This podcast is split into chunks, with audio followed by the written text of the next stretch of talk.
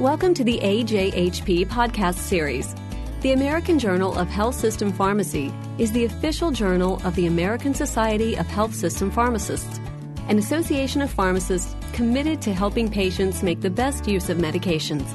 For more information about AJHP, please visit www.ajhp.org.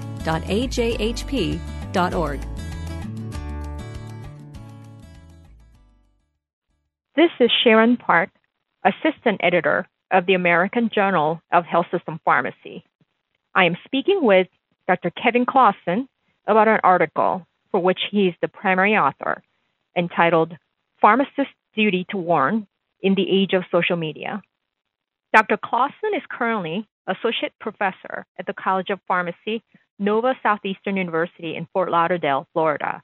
His paper will be published in the August 1 issue of the journal. Thank you, Kevin, for discussing your paper with me today. Thank you. I'm glad to be here. Could you please describe the roles of you and your co authors on this paper? Sure. As you mentioned, I'm uh, in the College of Pharmacy at Nova Southeastern University, and I also hold an appointment in the Biomedical Informatics program at the College of Medicine here. And Dr. Matthew Seamon is also faculty at our College of Pharmacy, and he really brings the legal expertise to the project as he's both a PharmD and a JD.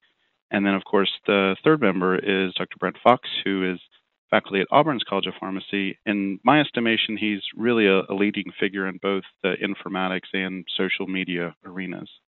Great. Would you characterize the term social media? Social media basically refers to the second generation or the second iteration, if you will, of the web. And it's probably best characterized as being bidirectional, collaboratory, and uh, participatory. It may actually be best understood by some of its tools, like social networking sites, blogs, wikis, podcasts, etc. I, th- I think it's also actually important to point out that the term social media is interchangeable with the term Web 2.0, so you might see either or both of them as descriptors.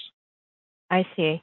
Now, could you explain to me and to the audience how a valid pharmacist patient relationship could develop solely from social media interactions? I think that's a question that a lot of people struggle with. They're used to the traditional model of face to face interaction and building rapport with patients that way. One of the best examples I can think of is it's been reported that one out of every eight couples who got married last year actually met online. If you think of it, if the medium of the internet and social media is strong enough to build a foundation for marriage, probably up to the task of forming a, a pharmacist patient relationship. And as we mentioned in the article, the most likely way for this pharmacist patient relationship to occur would be via social networking sites, again, like Facebook, MySpace, etc. Now, with that in mind, is there a universal definition for duty to warn for pharmacists? There really isn't because of the fact that it's a state issue. So states can set different legal thresholds for defining a duty to warn or even operate without a duty to warn at all. Uh, a good example is a case we wrote about where a pharmacist elected not to dispense an inhaler to a woman having an asthma attack. Since she'd never had a prescription filled there before, the legal or governing relationship was defined as pharmacist potential customer instead of pharmacist patient. So in that case, there was no legal duty to warn or duty of care for that matter, I guess. In in general, I think most pharmacists' perception of their ethical duty to warn probably sets a higher bar than the legal duty to warn.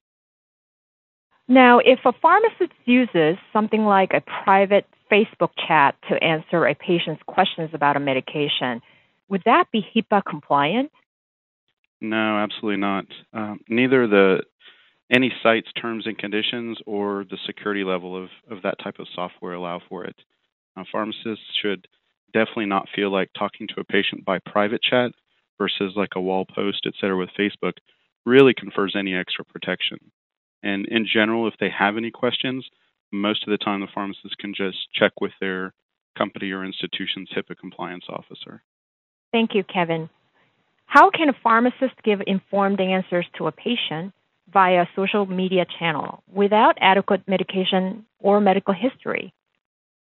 Well, assuming a situation existed where it was permissible, a pharmacist could simply ask the patient for what their current medications were, drug allergies, etc., uh, much like is done in the community setting now.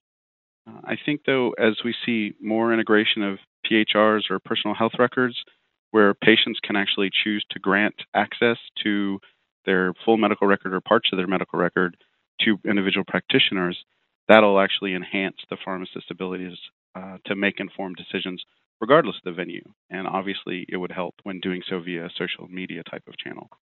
Okay. What advice would you give to pharmacists who want to use social media to engage their patients? Conservatively, it's probably safest from a legal point of view to limit the interactions to basic provision of information, answering non specific questions, and maybe using social media as an initial engagement point. Uh, once something escalates beyond that, probably should look at redirecting to more uh, traditional channels is best for now. There are some other opportunities, though. Uh, we've seen cases with uh, using something like Twitter in conjunction with a smoking cessation clinic, or in a combined like in a mashup with Google Maps for disease surveillance for those pharmacists who are interested in public health. And those are just a couple examples out of a lot of different opportunities. It's not limited just to direct contact. Kevin, thank you very much for spending time with me and discussing this interesting topic. Again, thank you for having me on and giving us an opportunity to uh, bring this topic up.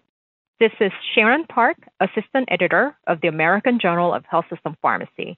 And I've been speaking with Kevin Clauson, the lead author of a commentary entitled Pharmacist's Duty to Warn in the Age of Social Media, which will be published in the August 1 issue of the journal. Thank you for listening. That concludes this podcast.